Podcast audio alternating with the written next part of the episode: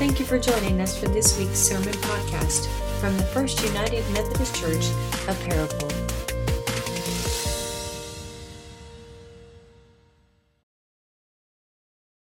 Begin today reading from Ephesians 4 1 through 16, also printed in your bulletin, your order of worship, uh, but available on the screens as well. So follow along uh, as you are able. I, therefore, the prisoner in the Lord, beg you to lead a life worthy of the calling to which you have been called, with all humility and gentleness, with patience, bearing with one another in love, making every effort to maintain the unity of the Spirit in the bond of peace.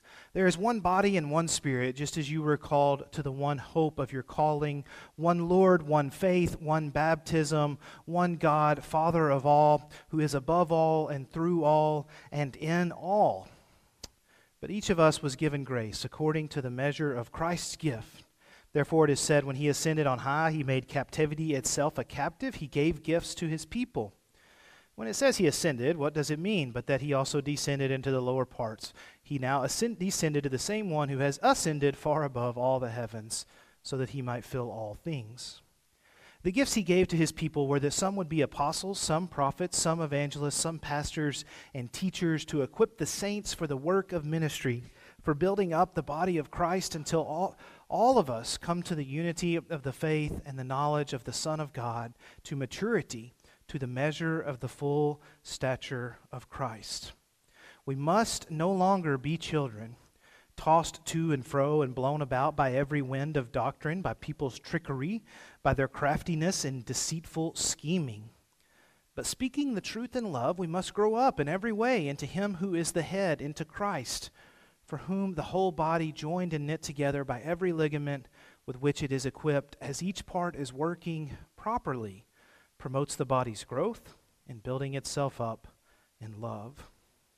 And then our second lesson comes from the book of Second Corinthians in chapter 5, beginning in verse 16, a little bit shorter reading from here. From now on, therefore, we regard no one from a human point of view, even though we once knew Christ from a human point of view. We now we no longer know him in that way. So if anyone is in Christ, there is a new creation. Everything old has passed away. See, everything has become new. All of this is from God who reconciled us to himself through Christ and has given us the ministry of reconciliation. That is, in Christ, God was reconciling the world to himself, not counting their trespasses against them, and entrusting the message of reconciliation to us. So we are ambassadors for Christ. Since God is making his appeal through us, we entreat you on behalf of Christ be reconciled to God. For our sake, he made him to be sin who knew no sin, so that in him we might become the righteousness of God. This is the word of God for us, the people of God. Thanks be to God. Amen. Let us pray. Holy God, it is with thanksgiving in our hearts that we gather to worship today as we join in singing and are led in worship by the children, as we wave our palm branches and remember the hosannas that were sung so many centuries ago as we share in fellowship with one another, as we give our gifts, as we prepare to celebrate Easter, as we go on this journey with Jesus through Holy Week. May all these acts of worship, may all of these acts of devotion and discipline help to guide us to better know you, to more faithfully follow you. These things in Christ's name we pray. Amen. All right, so like I was saying before we began reading the scripture, we've been using the Apostles' Creed here in Lent, uh, looking at each phrase, each article, uh, and sort of trying to unpack it. And so the sermons during this season have been a little bit more heady, trying to do some teaching, trying to encourage you uh, to think about these matters and why they're important. And so today will be, be kind of the last week of that. Next week, I'll try to bring some more funny stories for Easter. Amen? Is that good? Yeah? All right. But today, you're getting teaching, okay? So buckle up, and we're going to review some of these uh, key key things and why um, why I think they're so important. All right, so if you're looking at the Apostles' Creed, last, year, last week we talked about the Holy Spirit. That's where we wrapped up. And so today we begin with this phrase uh, I believe in the Holy Catholic Church. So when you're looking at the Apostles' Creed, the first thing that you see there it, with today, it says, I believe in the Holy Spirit. And then the tone begins to shift. I believe in the Holy Spirit. And then the next thing it says is, I believe in the Holy Catholic Church. I believe in the Holy Catholic Church. So notice today, as we look at the last few articles of the Creed, uh, that we're shifting from looking at uh, doctrines and statements about God and God's character, Creator, Jesus the Son, Holy Spirit. We're shifting from looking to, to statements about God and God's character to looking to statements about the church and about uh, those who have uh, continued on uh, Christ's ministry after he has gone. So, that first phrase, I believe in the Holy Catholic Church. The Holy Catholic Church when we talk about the church, when we talk about the church in Christian theology and in Christian tradition, uh, we are not talking about just another social gathering. We're not talking about just another social gathering. Now, you have many opportunities to engage with folks socially. You go to clubs and events and parties. You have circles. You have rings of networks. All of those things are, are good and helpful. Uh, it'd be tempting to think about the church as just another obligation, another social obligation. Hey, there we go. They got it going for us. Yeah, no, you're good. Go back one. Go back. To, yep. Go, go back. Go backwards. oh, they're loading them one by one. That's what they're doing. All right, very good. Madeline's giving me hand signals. We're back to the baseball hit, hit and run. So. All right, I can work. I can work with what you got up there now. All right, go back to that one about Holy Catholic Church. So, all right, very good. Hey, there we go.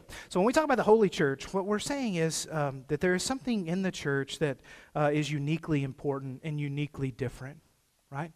That the church itself is a part of Christian doctrine and Christian teaching. When we say we believe in God the Father, we believe in Jesus Christ, his Son, who was put to death and who was resurrected and who is now ascended. We believe in the Holy Spirit. We believe in Father, Son, Holy Spirit. We believe in the Trinity. We believe this is who God is. And we believe in the church. We believe in the church. Not just that we think the church is a good idea, not just that we think the church is helpful, but we actually think that church is part of the part of the doctrine, right? Part of what it means to, to be a Christian. It's not an optional add on. It's not just something we do occasionally. It's not just something we come to when it's convenient. We believe the church exists as God's presence at work in the world. So the, the Creed says the Holy Church, the Holy Catholic Church. The holy in this case just means those who have been baptized, those who have been set apart, right? We sometimes think of holy as, as, as something that's sort of set apart in a way that's maybe distant or unattainable. That's not what it means in this case, right? We believe in the Holy Catholic Church, those who have been baptized exist as a spiritual reality, a spiritual presence within the world. Now, that next word, Catholic, gets a little bit more attention and causes a little bit more consternation. But notice in the Apostles' Creed, when we say the Holy Catholic Church, that this is little c Catholic. Little c Catholic which is not the same as Roman Catholic, right? Roman Catholic refers to a particular church tradition. We have uh, many friends over at St. Mary's Roman Catholic Church. That's capital C Catholic. This little c Catholic predates that use of the capital C Catholic, and it just means universal. It just means universal. It's a Greek word, katholikos. It just means universal, right? Today we read from Ephesians 4 as Paul was writing, and Paul said it this way There is one body, one spirit you were called to one hope, one Lord, one faith, one baptism, one God who is Father above all, through all, and in all. So when we say we believe in the church, we don't just believe in the church, we believe in the Holy Catholic Church, the universal church. The universal church. Which means this morning across Paragould, as congregations are beginning to worship Roman Catholic and Lutheran and Presbyterian and Baptist and Episcopalian and non denominational, Though we may be in different churches, different local churches, we are all part of one church. We're part of one church. And so when we say the Holy Catholic Church, we mean the universal church. Wherever Christ is recognized and proclaimed as resurrected and worshiped, then that is the church. That's the church. And we're all part of the same church. And so that has a few implications. Because the church is universal, it means any time, any place, any culture, any language. Because the church is universal, anyone and everyone are included. Right? This is Paul's main preaching point. After Jesus' resurrection, Paul spends his life committed to this truth. Whether you're Jew or Greek, you are now welcomed, you are included in this new thing that is happening in the world. It doesn't matter what culture you come from, if you come from Europe or Africa or South America or Paragould or Brazil or Russia or China. This is the universal church. And so all are welcomed and included. Because it's the universal church, it is available to all and it applies to everyone.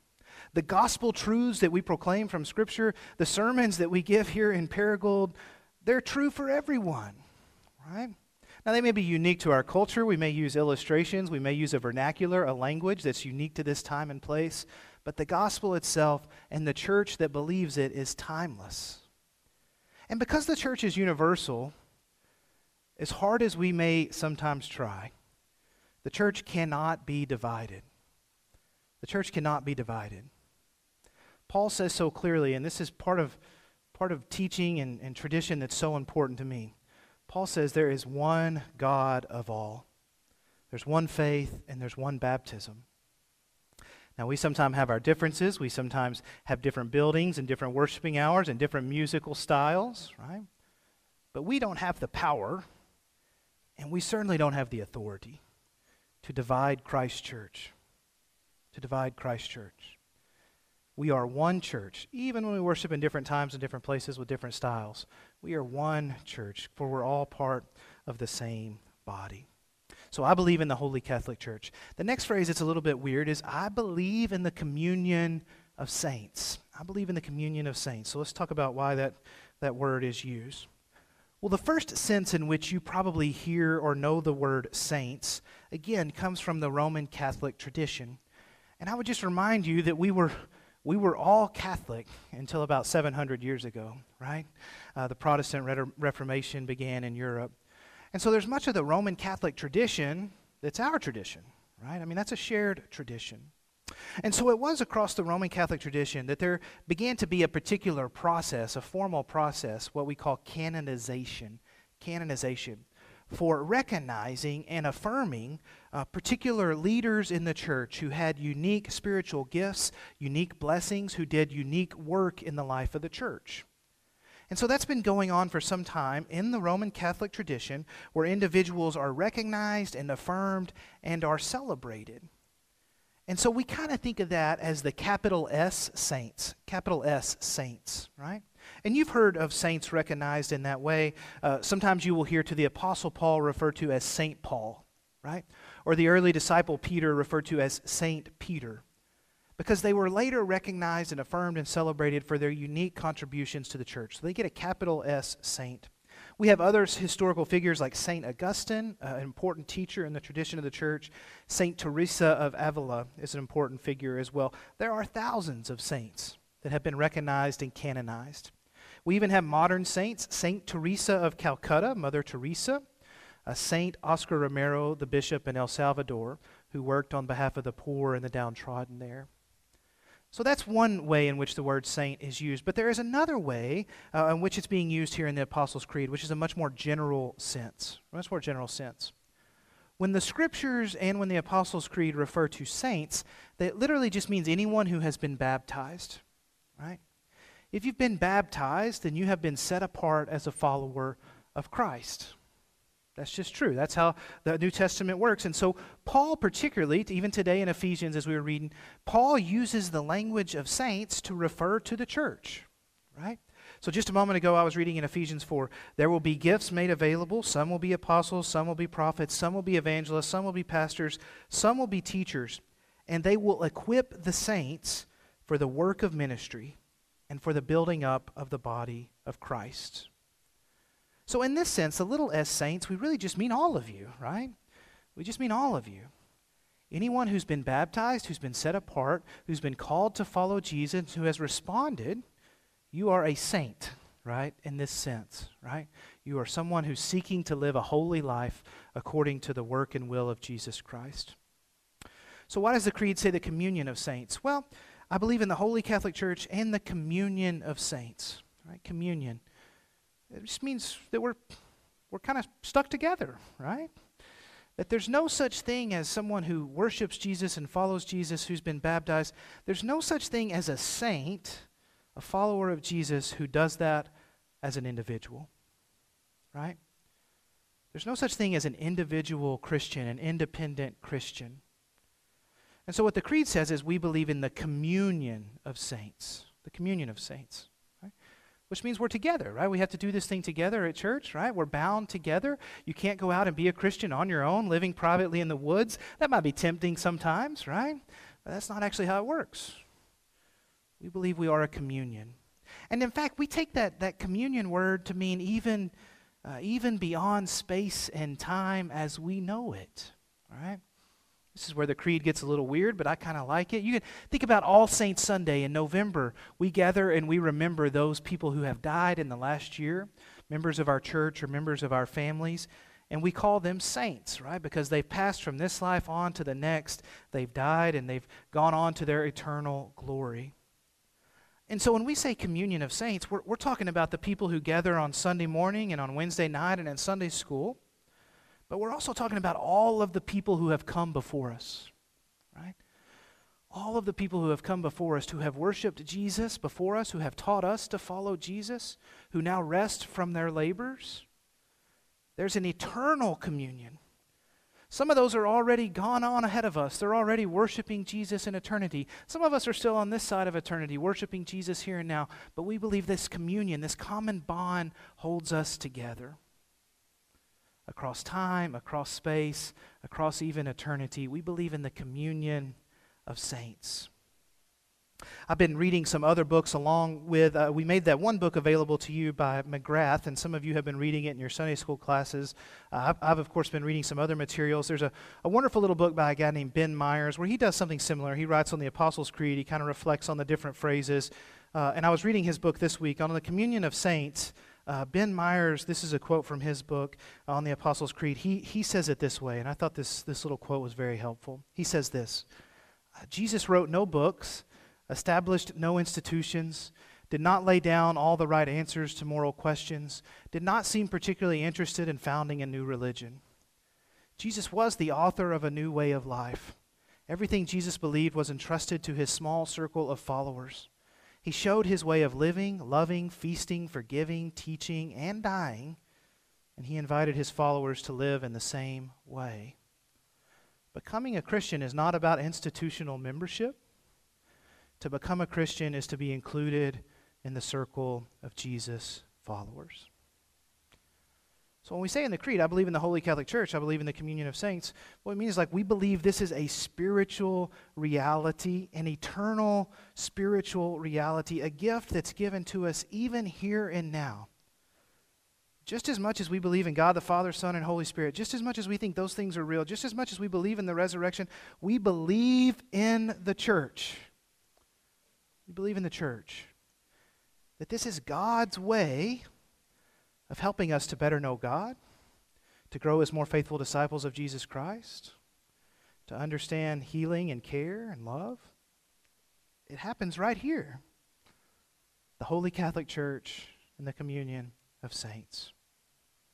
Now, the next phrase that's included in the creed, and you will follow this logic with me, right? Because just listen to what the creed says. I believe in the Holy Catholic Church. I believe in the communion of saints. They're all together. We all love one another. We're all following Jesus. It's all good and great. We never have any problems, right? No. What does the creed say the very next line? I believe in the church. I believe in the communion of saints. And I believe in the forgiveness of sins, right? Because if you're going to spend time together, then you're sometimes going to have to forgive one another. Today on Palm Sunday, as we begin Holy Week, we remember the stories of the Hosannas as Jesus entered into Jerusalem. And so today we read, as we started our worshiping hour together from Luke's Gospel, the whole multitude of the disciples began to praise God joyfully with a loud voice for all the deeds of power that they had seen.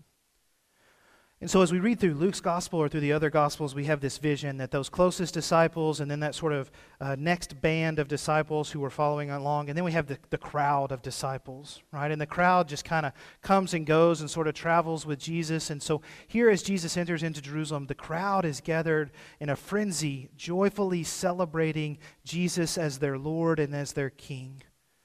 And we think that's a genuine, honest moment, that they were right to worship Jesus in that way. And so we do the same thing on Palm Sunday morning. We try to recreate that energy, right? Hosanna, Jesus is Lord. He has come to save us. Hosanna. Now, the irony of Palm Sunday that we know quite well is that if you just read a few more verses in Luke's gospel, if you go from Luke 19 to Luke 21, the scene changes dramatically The crowd is gathered around Pilate. Pilate is asking of the crowd, What has Jesus done? What are your accusations against him? As Pilate goes back and forth in the crowd, Luke's gospel records it this way They kept urgently demanding with loud shouts that he should be crucified.